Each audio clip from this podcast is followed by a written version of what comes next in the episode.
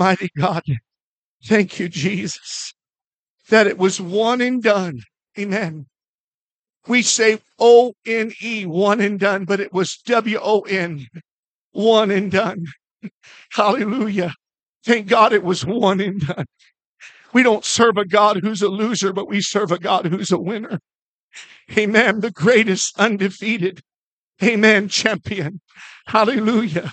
Oh, he's the champion of God, Christ Jesus. We're to look unto Jesus, the author and the finisher of our faith. Not to a man, not to a preacher, not that we don't, not that we don't have confidence or we don't esteem a man or woman of God, for who they are in Christ. But let me tell you, that preacher's not going to get you to heaven. You hear me?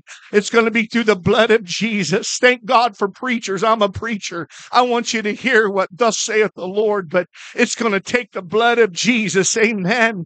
So this morning, make sure you know in whom you have believed.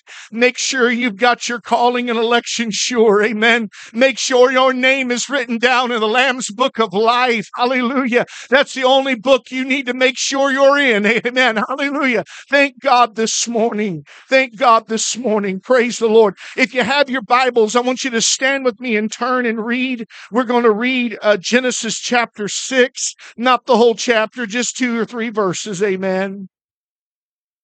But stand with me. Genesis chapter 6, verse 12. While you're turning there, I just want to say thank you to everyone that came out yesterday and that served at our street ministry event that we had yesterday. I was just so blessed when I pulled up, and saw everybody that was serving and saw the turnout that we had. It was so awesome. Amen. If you just begin to endeavor to set out to do something for the kingdom of God and do something for God, God will bring them in. Amen. He'll bring them in. I'm so thankful. And, I don't usually quote things from the movie, but I remember that movie, Field of Dreams, that if you'll build it, they'll come. Amen. If you just place a table before them, I can tell you, God will bring people across your path to minister. He's not going to waste the opportunity of somebody that wants to sow seed into somebody's life and the word of God. And so I thank God this morning. I thank my son and my daughter-in-law.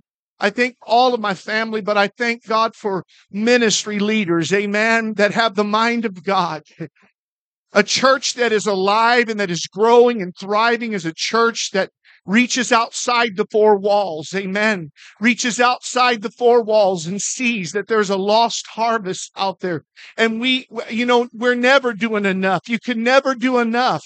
There's always more that we can do. And so I thank God for everybody that helped and that served, and God will bless you for that. And I know that we'll see fruit from that. Already are this morning, amen. And so, but in Genesis chapter 6, verse 12, the Bible says this, "And God looked upon the earth, and behold, it was corrupt, for all flesh had corrupted his way upon the earth. And God said unto Noah, the end of all flesh is come before me, for the earth is filled with violence through them. And behold, I will destroy them with the earth. Make thee an ark of gopher wood. Room shalt thou make in the ark, and shall pitch it within and without with pitch. And this is the fashion which thou shalt make of it. The length of it of the ark shall be 300 cubits, and the breadth of it 50 cubits, and the height of it 30 cubits. A window," this is the key text this morning, "a window shalt thou make to the ark, and in a cubit shalt thou finish it above, and the door of the ark shalt thou set it in the side thereof, and lower and with lower, second and third stories shalt thou make it." But I want you to take note of a window in the ark. The window in the ark. We hear a lot about the door that God shut in there. We shouldn't diminish that or discount it. But I want to talk to you today about spiritual windows, about the window this morning. Would you pray with me over the word of God? Father, I thank you for the privilege and the honor to be here. I thank you for your spirit and your presence that's already here. And I pray, Lord, that you will just cause our hearts to begin to hear and receive the word of God. I pray, stir up, Lord, the fire of the Holy Ghost in us and the faith. God, whether there's a visitor, a member, or whoever is here this morning, God, speak to them right where they're at, on the level that they're at and the place that they're at.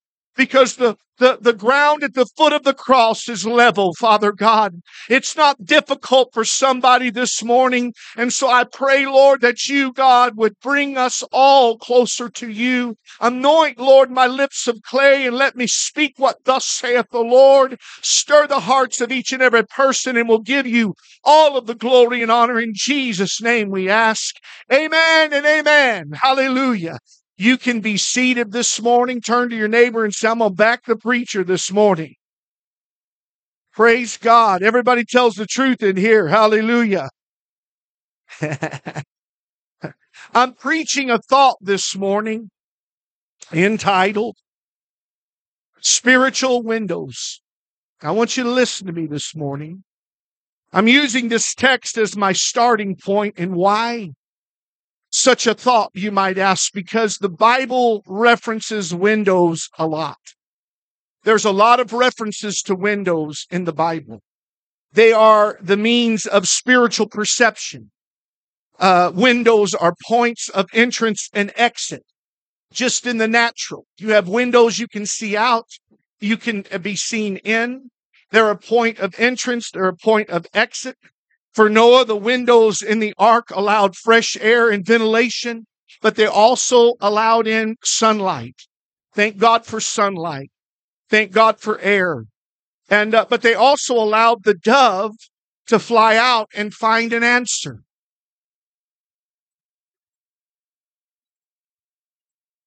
And when the dove went out, Noah didn't always get the answer that he wanted. But eventually he got the answer that he was seeking after. Remember, he went out, the dove came back.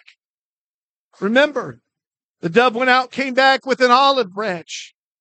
Then it didn't come back at all. Amen. I'm grateful this morning that for the windows in the Bible, and the window in the ark was for a purpose. The window was the place that the spies also escaped. Also, King David escaped. When Saul was after him, he was let down out of a window down the side of his home. The Apostle Paul in the book of Acts, or actually Corinthians, but he was let down a wall in a basket to escape the persecution that was coming to him. And so, windows are a place of escape, but they're also a place where the thief can get in. Think about it. God told Noah, put a window in the ark. And I interpreted that, and I asked, I went on Google just to look and see, where that window was placed. And there was 50 different pictures of an ark, how they were made. There was arcs with the window all the way around. There was arcs with the top on it with windows. And I just said, Lord, I can't go off of what somebody thinks. I've got to just read the word of God. And what I understand is that, and my interpretation is that, of course, it was an 18-inch high window, and it was at the top of the length of the ark.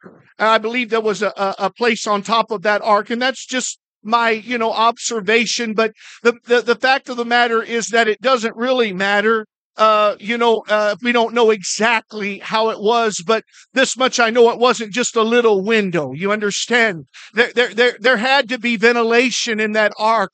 That was adequate enough for what they were dealing with. And so, but knowing that, I thought, Lord, there was a window that was big enough that you could see the morning sun, and you could see the evening sundown. You could see that. And I know that from the interpretation of the word. But even though reading this, Noah had no control over the door. God had control over the door. Noah didn't have control over the direction of the ark because it had no steering wheel. But he did have control over the window. Amen. He had control over the window. because the window was his only means of illumination or view outside of the ark. You see, we control the illumination and understanding that we have. Paul said, study to show yourself approved, a workman that need not be ashamed, rightly dividing the word of truth. You and I will determine through our study and through our investment and our gleaning from the Word of God and study and research. As we begin to know the Word of God, we will study and show ourselves approved of before God. Show ourselves approved of before people even, because they will know that we know the Word of God. And the Word of God is very important to combat the enemy and also to combat deception that we live in people's lives today. Hallelujah. How do I know the truth? Know the Word of God. His Word is truth. That's what Jesus said. But you see, we control the illumination, the understanding that we have. As we study to show ourselves approved, we'll not be ashamed. But as we rightly divide the word of truth, we'll know everything that God wants us to know for our life and what's ahead of us and what we need to know. In Psalms 119, 105, the Bible says, thy word is a lamp unto my feet and a light unto my path. David wrote that. He also said in verse 130 that the entrance of thy words give light. It gives understanding to the simple. And the word does even more than that, because in Psalms 19:7 it says that it is perfect. The word of God is perfect, converting the soul. It is that which converts the life of the believer. I know it's a work of the Spirit, but it's the seed of the word of God that brings faith in a person's life. And so he said that the word of God is perfect, converting the soul with its sure testimony. That's Psalms 19, verse 7, if you want to read it on your own time, but I quoted it correctly. But see, there's a reason God told Noah to put a window in that ark. There are a lot of people in Christ, but they neglect to appropriate the graces of God. Let me say that again. There's a lot of people that are in Christ. There's no denying that they have a faith in God and a saving faith, but they're not appropriating all the graces that God gave them.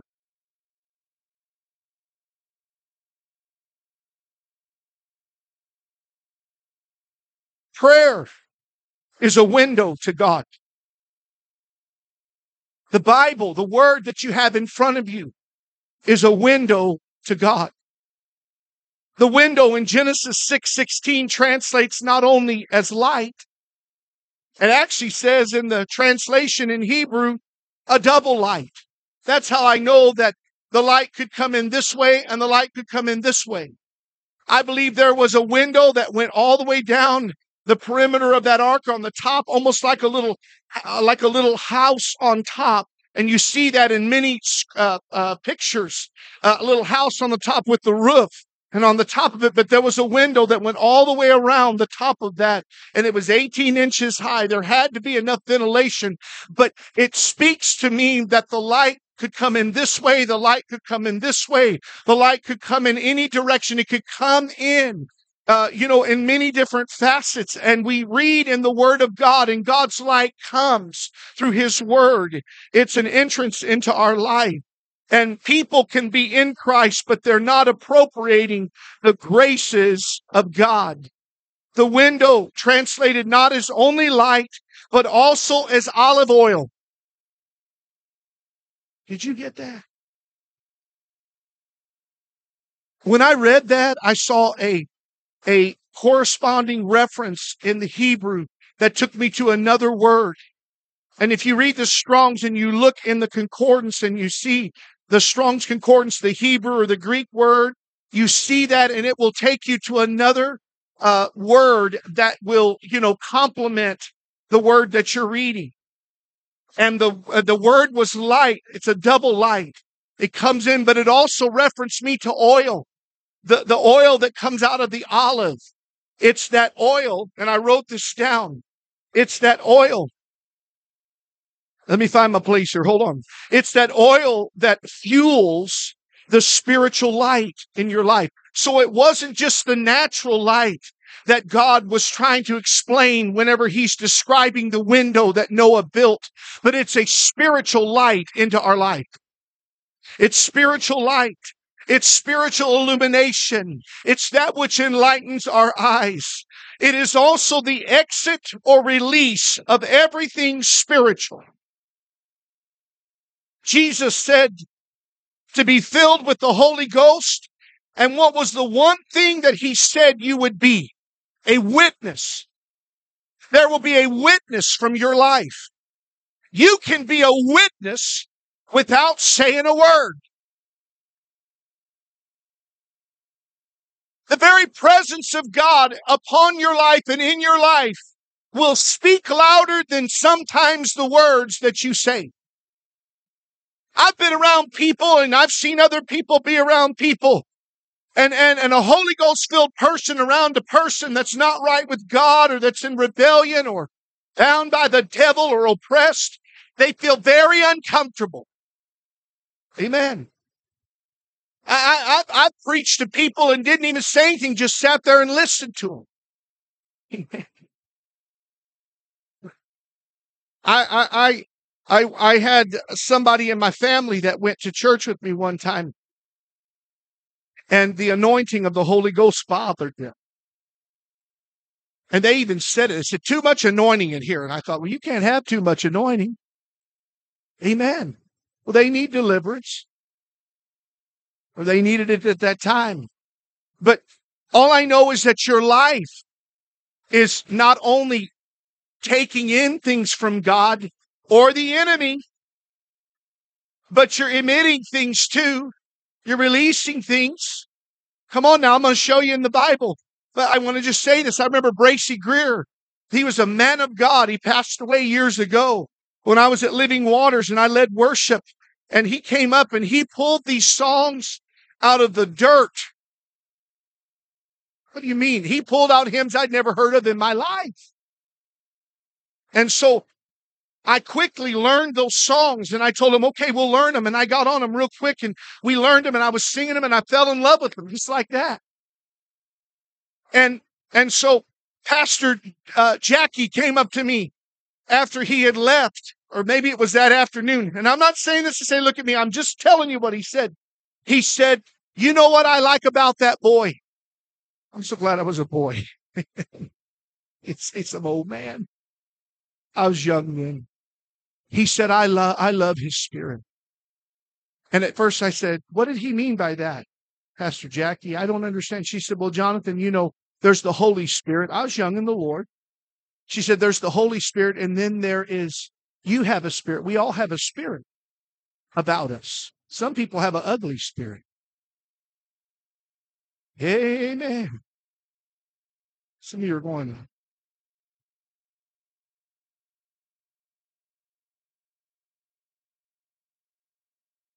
but he said, I love that boy's spirit because he didn't even blink. He just, whatever I wanted to do, he was willing to work with me. He wasn't up there and with an attitude that I don't want to do these songs. This guy just came in here and I don't even know him. And he wants me to learn all these songs in 5 minutes. But I just love God and I just wanted to be a blessing. And I thought, you know what? I can do this. I know I can. And so we ended up doing it. I learned some of the most beautiful songs I'd ever heard of in my life. Hymnals, and they were just awesome. And but when he said that, I was puzzled because I didn't know anything of this. But God began to reveal to me and show me that we get full of the Spirit of God, and there's a witness. There's something beautiful that comes from our spirit. It's Christ. It's the Spirit of God. It's the Holy Spirit, the fruit of the Spirit that comes from us. So we're taking things in. We're emitting things, sometimes good and bad. There are people that will emit things, or they begin to release things, and they're ugly, they're carnal, they're demonic. So the window is a gateway. Don't ever forget it. Your eyes are gateways. Your ears are gateways. Amen? You will either access God or the devil will access you. It's no surprise the software that Bill Gates created years ago was called Windows. And those windows have opened up a gateway of demon possession the world ain't never known. The church ain't never known, dealt with before. Windows. Isn't it interesting? You say, open up that new window. Open up the next window. Yeah, don't go to that window. You may go into a portal you don't know how to get out of. Come on now, you know I'm telling you the truth. But you will either access God or the devil will access you, because those windows are there for a reason. That window has been the gateway to destroy many lives. That internet has been a tremendous blessing, but it has brought great bondage and curses too. Amen. Little kids that haven't even had a chance in life, they've been bound by that thing because their parent didn't want to take care of them. Didn't want to parent them, so they gave them a phone at 8 years old, and some old devil got in through a window and has absolutely got them bound up, and they're 17 years old now or 18 years old, and they can't overcome things, and they wonder why their kid is depressed and suicidal and bound by the devil and a pervert at 17 years of age, because a window was opened up. Come on now. I remember Carlos telling me about a story of a man that preached, and he said, the devil's always looking for access in our lives. And he said, you know, we don't just let him walk in the door and just have his way. No, he tried to. He said, there was a man, and he said, the devil came in and said, can I just have, can I have some space in here? And he said, no, you can't. And he said, the devil came back and said, can I just have a little corner? And he said, no, you can't have a corner. You can't have a spot. And he said, the devil came back and said, can I just have a nail in the wall? And that's what he does. He tricks people and he says, just give me a nail. All I want's a nail. Just a little nail. And what we do is we think, oh, it's harmless. It's just a nail. What you don't realize is, he said, the man said the devil put a nail in the wall, and then he brought a dead body in and hung it on that nail. You're stuck with the stench. You're stuck with everything that goes with that. Death comes in. Don't let the devil in through a window. Are you hearing me today? Windows. Now, I'm going to get to some better stuff here, so hang on. Stay here with me. But I could go on and on and on and teach about the windows of deliverance, because we know that the spies went out a window, Rahab's window, and went to their safety. Michael let him down out of a window and he went to safety. The Apostle Paul, the same thing. And thank God for Rahab, amen. Even though she was a harlot with faith that God changed. That means there's hope for anybody. Come on now. We look at people and we say, oh, they'll never change. Yeah. Oh, Rahab changed, didn't she? Come on now. And she was written down in the genealogy in the New Testament. You know you're somebody when you crossed over in from the old to the new. But she had let a scarlet rope down that window, amen, that represents the blood. It represents the only access for deliverance is through the blood. Isn't God so good? But I could go on and on and on and just hit a few things. You say, well, you already are. Well, it might as well since I'm here, amen. Praise God. Jezebel was cast out a window. Thank God she was. Oh, Jehu went with authoritative power and he said, you eunuchs up there, if you've had enough, throw that old Jezebel out. And they threw her out and she hit the ground. Her blood ran down and the dogs ate her body. But y'all didn't get too excited about that. That old Jezebel was a wicked, wicked woman. Amen. A wicked woman. Come on now. But she was thrown out a window by an authoritative Jehu that takes the power of God, a militant power of God to come against, an evil spirit. But it can be cast out the window. I don't care what you've opened yourself up to. It can be cast out the window.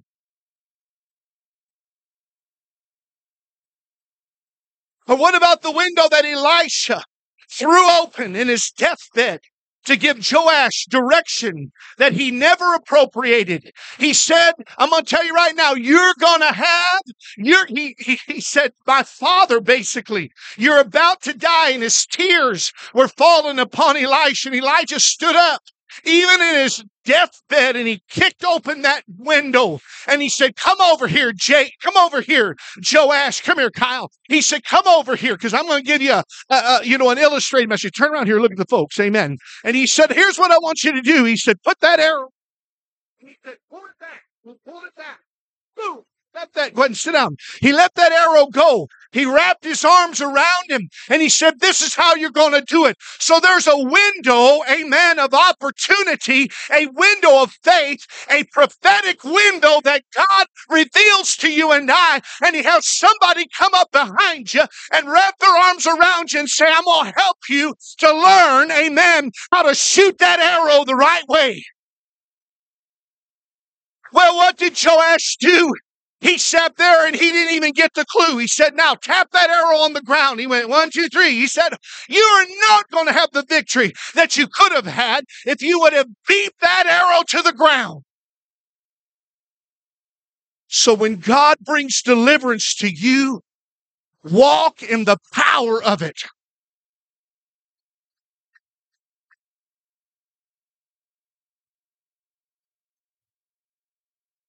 If some preacher gets up and preaches to you and tells you you can walk in victory and you get in that altar and that thing lifts and you're free from it, run in the power and the victory of that anointing. Don't go back to it. Don't go back and open the window. Once you kick it out, shut the window.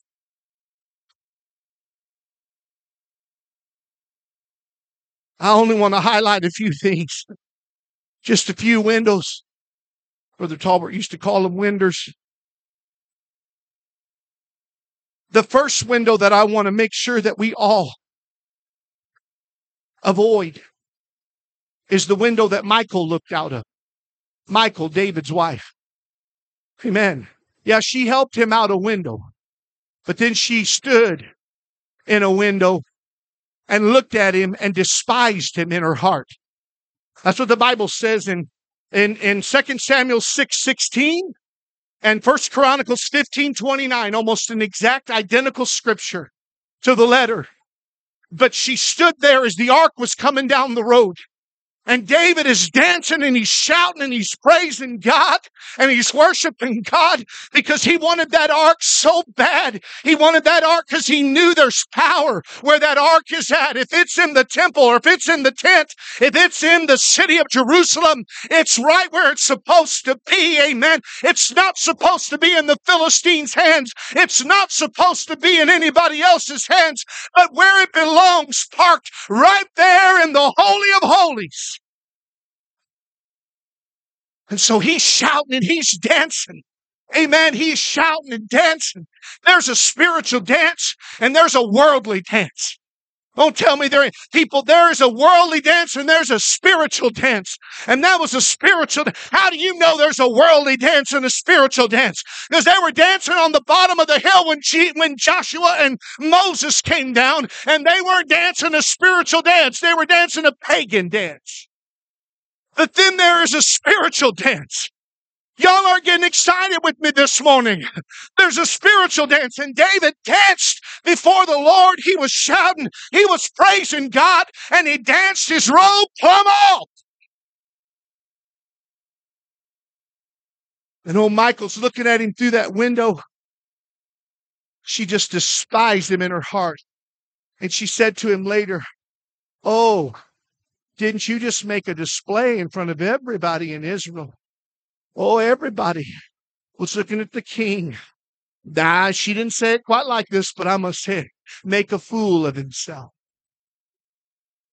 Yeah. Well, we know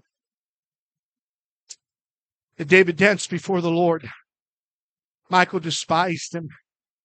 He was shouting and praising and dancing in the presence of God because he'd already been through a death getting that ark there. He'd already failed and made a mistake. So to see that God was blessing and honoring what was taking place meant everything to him. Amen. It meant everything to him. Praise God. Praise God. Do you peer or perceive through a window but never participate? There's people in the church, they come, but they don't ever participate. And look, you don't have to be like everybody else, but you got to show something. Amen. Give God a little something. Amen. My dad used to say there was a man, he'd get up there and he'd just shake. Said, see another lady over there, she'd be shouting and dancing in the front aisle, dancing in the presence of God. And he said there was an old man that would sit at the back of the church and he'd have his hands up in the air, tears streaming down his face, and his eyes were just fluttering. Ooh. And he wasn't fluttering over chocolate cake, I can tell you.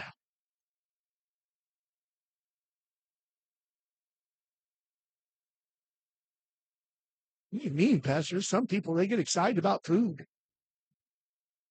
Ooh. He said, oh, look at old brother back there in the back. He said, you know, the Spirit of God's all over him. He just weeping. Them eyes are just fluttering.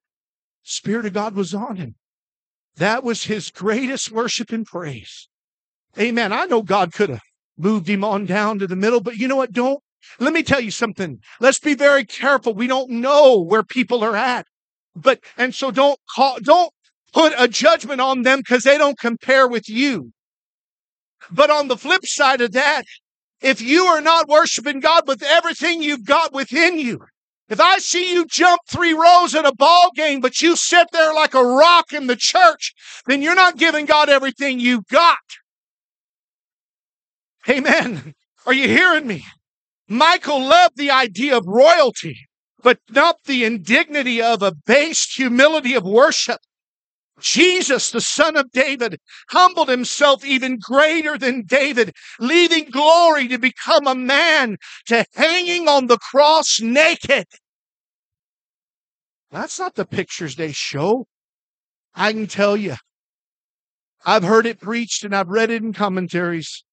He was on the cross in shame and nakedness. That's the fact. So, I look in the Bible, don't ever forget this. Anything you see a great patriarch do, God always outdoes it. Amen. Abraham wasn't allowed to give his only son, God. Said, I'm going to be the one to do that.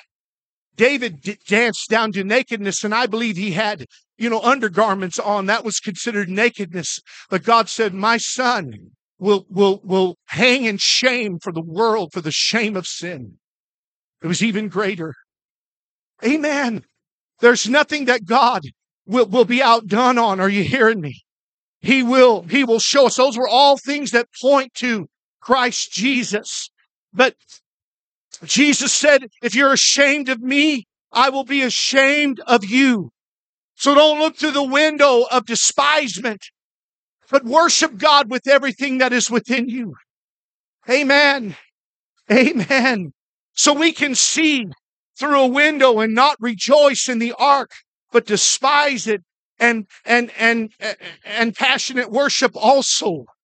In Acts 20, verse 9, Eutychus was in a window and fell asleep during Paul's message. It was a long one. But he fell asleep in the window sill, and he fell down 3 stories. That'll preach right there. The window of lukewarmness. People sit in a window of lukewarmness, and they fall asleep with the greatest man of God preaching to them. The Apostle Paul's sitting there preaching to them. He's sitting there, and he fell asleep. Well, maybe he was tired, Pastor. I'm going to tell you something. There is a spiritual slumber and lethargy, and then there's, of course, the natural. But, I just believe that we're a tired generation. We've become a very lazy generation. We've become a generation that has been lulled to sleep and through decadence in the church have taken our ease at Zion, and we're just kind of kicking back. But I'm going to tell you that we cannot be spiritually asleep, but we've got to be awake. We've got to be sober. We've got to be vigilant. We got to wake up. Amen. And we got to make sure that our minds and our heart are passionately on Christ and not fall asleep and be lulled to sleep in the lukewarmness of the time. Stay on fire for God. That means you have to work. When I say work, not work your way to heaven, but you're going to have to put in some effort.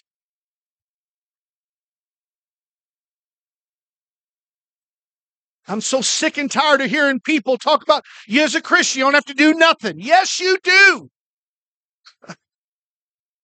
Nothing in this life is without conditions. Amen. Nothing. You can't even be full from eating if you don't put the food to your mouth. You can't even live and have breath in your lungs if you don't inhale. We act like people just come and they just repeat after me. I can tell you it's more than repeat after me. There's a lot of evangelistic abortions that take place. People never get born of God. We must be born again. When you're born again, you're alive. You don't come and get in an altar and ask God to forgive you of your sins or accept Jesus or however you want to say it. There's all these terminologies that are not in the Bible. You must come in faith and say, Lord, I'm surrendering my life in you. I believe in you. I'm going to change my life. He'll give you the power to do that. The people come down and say, well, I accepted Jesus. I repeated after a prayer. And then you never see him again. You never hear of him again. But when you see him come back to the house of God, you say, they got something. Hallelujah. We must be born again. So, let me get back here. Eutychus fell asleep during Paul's message, and Paul didn't let him lay there and die, thank God. But he ran down and he wrapped his arms around him and he prayed him back to life. Do you see somebody that's fallen into a lukewarm, slumbering stupor? Begin to pray for God to wake them up. And the wake-up call might be they lose their job. I hate to say that, but sometimes we labor in prayer and we say, God, no matter what. People say, well, be careful no matter what. I said, no matter what is better than hell. I'd rather somebody pray whatever it takes or no matter what than for somebody to split hell wide open. That's not love. To say, I don't want them to go through anything in this life. You know, I've prayed that way. I've said, God, I want them to be right. I don't want them to have to go through all of the things that I think is going to bring them to that place. And he said, you don't love them like you think you do. Because I can tell you, if you're my child, then I can chasten you. And if I'm chastening them, I'm bringing them in. There has to be that. Don't fall out of that window of lukewarmness. Some slumber in a window of lukewarmness to their own death. And as I said, it takes an anointed servant of God with compassion to pray them back to life. That was verse 10. Apostle Paul said, he ain't dead. The Bible says he fell to his death. Paul said, he ain't dead. You know, I love it when people say, they're not here yet, but they're coming. Oh, but you don't understand. They're so far. I don't care how far they are. Some of you in here were far away. Some of you, amen, there were people that said you would never come back and you're here today. Hallelujah. You were the worst student in La Habra, but you're here today. You were the worst one in Orange County, but you're here today. You were the one that didn't believe in God, but you're here today. And so thank God for a preacher or a prayer warrior that gets around you and says, you know what?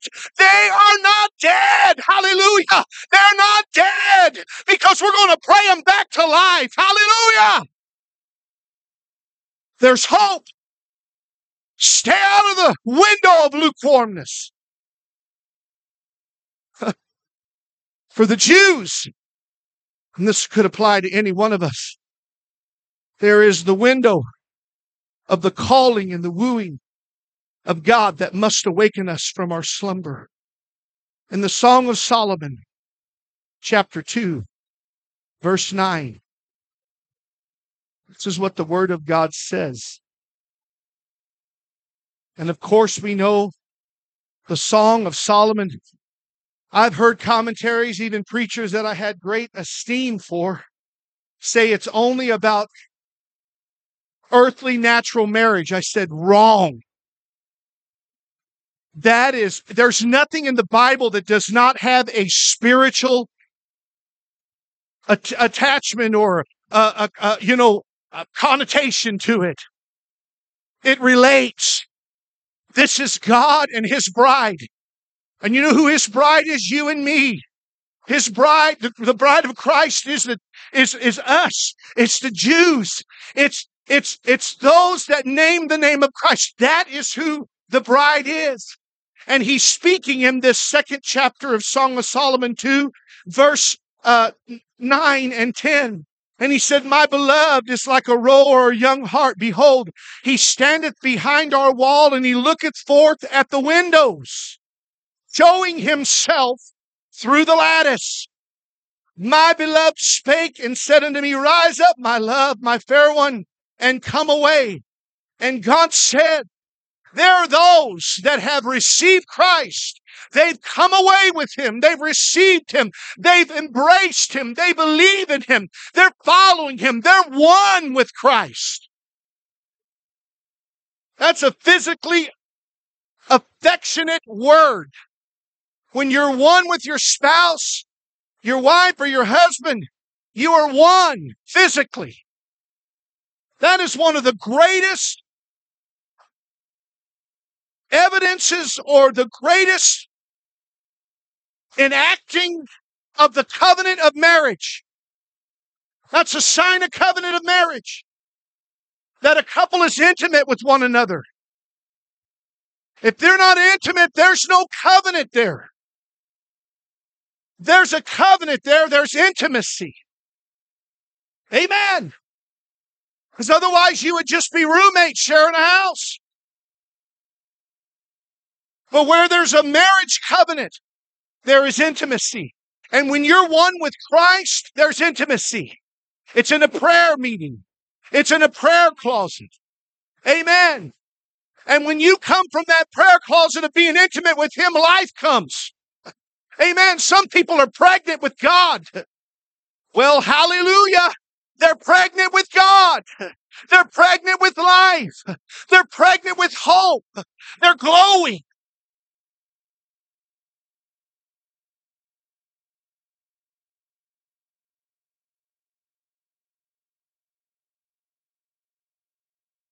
But he said, my beloved sees me through the windows, showing himself through the lattice. This is the calling of his Shunammite bride. For we know Jesus came unto his own, the Jews, and they received him not. So he moved, actually through the apostles, into that Gentile world. It's biblical. They went out into all the world. And there's so many scriptures about how that he went to that Gentile world because the Jews rejected him. Even some of the parables that Jesus recorded about him, about the fig tree, it represents a tree that has produced nothing. And so there was that, in essence, curse of that there's no life there. But I just want to share with you that he moved towards the Gentile, and thank God he did, because we're Gentiles for the most part, unless you're Jewish this morning, and I don't know it. But we're Jews grafted in. We're a branch grafted in. And he ain't forgot his original branch. He has not forgot his branch grafted in. He never forgot the Jews. He never forgot his covenant. Stay here with me because we're talking about windows. He never forgot his covenant with Abraham that he made, that your seed will be as the sands of the shore, the stars of the universe without number. that you and I were in that number. But in fact, the final effort, evangelistic effort prophetically in the book of Revelation and even in the Old Testament is that the Jewish men, there will be evangelists in the form of 144,000 Jewish men that will evangelize the Jews during the time of the Great Tribulation. Why? Because they have rejected Jesus as the Messiah. They were taught he was a prophet their whole life. They were taught that he's a part of history, but he's not our Messiah. We're waiting for our Messiah. Well, Messiah has come. Amen. We know that he has come, but we know that there was a final prophetic effort in the Word of God. Yet in the meantime, think about this. That is why they're down there praying at that Wailing Wall. And I've been there twice at that Wailing Wall down there where those Jews are. And they're down there and they're praying and they're putting those prayers in that wall and praying and praying and praying for hours at a time. But meanwhile, they're down there praying, waiting for the Messiah that has already come.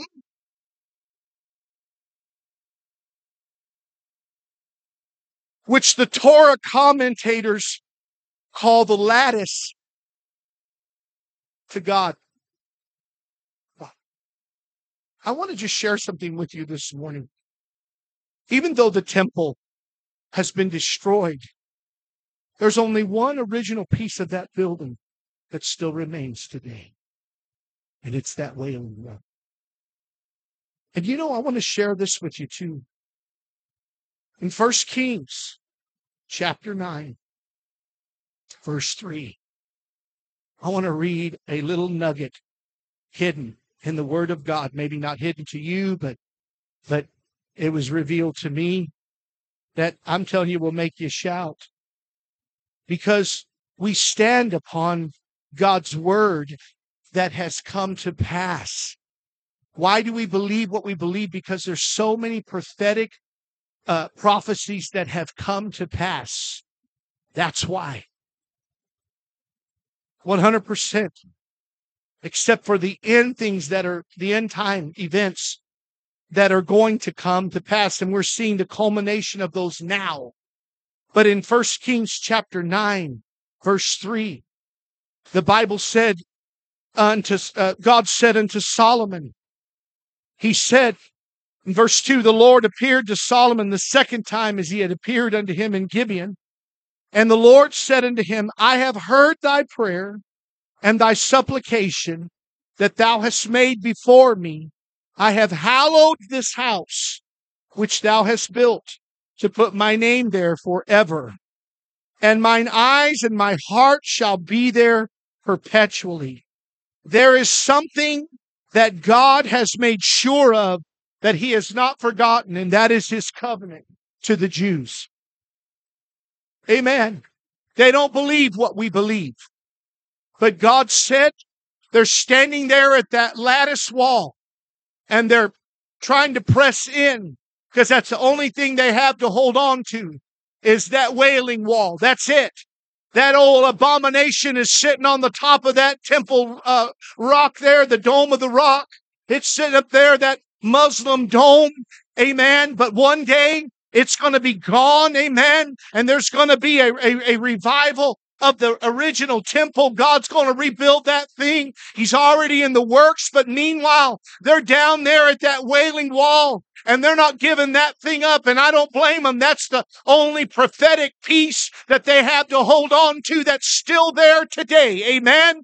But not to mention that, of course, he established Israel as a nation. No matter how many times the devil tried to destroy them, God restored them again and again and again and again. And if you read history, Israel, I can tell you, it always bounces back because God prophetically said, that is my piece of land. That is where I will come back. Amen. He's going to come back. New Jerusalem, just read your Bible.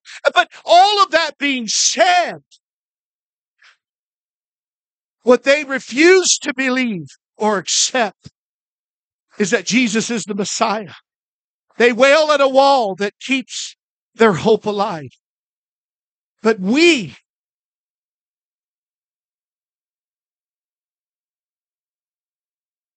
were not at a wailing wall, hoping to get an answer. We got something better. Oh, I'm going to read it to you. Hallelujah. The God of eternity said, Israel, I'm calling to you, come away through that lattice window. Come away. And they're standing there. What they only knew if they just believe in Jesus. They just accept Jesus, but they stand there and they wail at that wall. But the Bible says, and I love this, in 2 Peter chapter 1, verse 19. 2 Peter chapter 1, verse 19. The Apostle Peter said, we have also a more sure word of prophecy, whereunto you do well that you take heed, as unto a light that shineth in a dark place, until the day dawn and the day star rise in your hearts. Amen. Amen. For the prophecy came not in old time, verse 21, by the will of man, but holy men of God spoke as they were moved by the Holy Ghost. What is our sure word of prophecy that we have? The greatest window that was ever made, the greatest window that was ever made, was when Jesus hung on the cross. Oh, get ready. And when he said, Father, forgive them, for they know not what they do, he gave up the ghost. But before he did that, he said, it is finished. And the Bible says, from the top of that veil in that temple, all the way down, he ripped open that veil. And the greatest window that God could ever make and open for you and I to walk into, the light of the gospel, the light of the truth, the power of God. Amen. The Bible says that in the word of God, he said the veil was ripped in two. So there's no more partition between God and man. There's no more anything that's keeping you and I from pressing in. Hallelujah. That's why we got something this morning, because we can go boldly before the throne of grace in our time of need and trouble. Hallelujah. We can step into that holy of holies, and we can make our petitions known, and we can plead with God, and we can begin to come to the intercessor. Amen. And begin to say, please, plead my case before the Father. Plead my case in the eyes of God. There is the greatest window ever made. And it's a window where the anointing flows. It's the window where there's an answer. There's not just a hope from something of days gone by that is still prophetically going to come to pass, but we have a sure word of prophecy. That's Jesus Christ and him crucified. Our hope is in Christ Jesus. So church, let me tell you today, you looking for a window. You're looking for God to open up an opportunity or give you a window. Amen. I'm telling you today, you don't have to look no further. You don't have to look no further. For he said, come boldly before the throne of grace in your time of need and trouble. Come boldly. Come boldly. Press in. You can come to that mercy seat and come run into that mercy seat and fall before that mercy seat. Amen. God said it's open for you. That's why we can receive the Spirit of God like we can. There is no more withholding anymore. We can press in. We can know him this morning. So those windows, there's windows you need to avoid. And there's windows you need to embrace. Some folks this morning need to embrace the fact that God paved a way and made a way so you and I could come boldly to the throne of grace. What's your problem? It's no problem for God. He's bigger than all of our problems. He's bigger than all of our fears. He's bigger than all the giants that come across our path. God's bigger than any mountain that you can or cannot see. Hallelujah. He's bigger. He's greater. He's more powerful. There's no, you're looking at people sitting in this room, myself included, that came out of deep depravity, and God set them free. If He did it for us, He'll do it for you. Amen. He did it for us. He'll do it for you. Praise God. It blessed me so much last week when we went over there and we're ministering to those women. I was cooking. Other people were ministering, but we were serving. And that one woman who's a treasure, she said, I was a methamphetamine addict for 20 years. She was a treasure too, but she, you got to do whatever you got to do to feed your habit and support your habit. But she said, I was a methamphetamine addict for 20 years. And she said, I tried rehab, I tried this, I tried that. She said, but whenever I gave my life to Jesus, she said, when I went down to that altar and I committed my life to Christ Jesus, she said, I got up from there and I have never taken another meth hit again. She said, God set me free in one altar call. If He did it for her, He can do it for you this morning. He can do it for you this morning. He's a God who said, that window is wide open. The window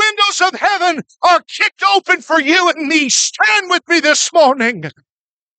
What do you have need of this morning? What is your need this morning? God will take care of it for you. Worship team, come up here and help me. Church, would you just for a moment stay in the attitude of prayer? Stay in the attitude of prayer. Stay here with me this morning. Almighty God, mighty God. Oh, Jesus, some folks this morning, you need to get in this altar. God has brought you here today, and He said unto you, this is your day of salvation. This is your moment of salvation. This is your day of visitation. If you'll come, amen. What do I do, Pastor? Just get in this altar. Amen. Begin to talk to God. Amen. You've opened up a lot of windows in your life, but let God begin this morning, amen, to just begin to bring you to the window of hope, which is this great open veil that you and I, amen, can get what we have need of this morning. Thank you, Jesus. Almighty God, Almighty God.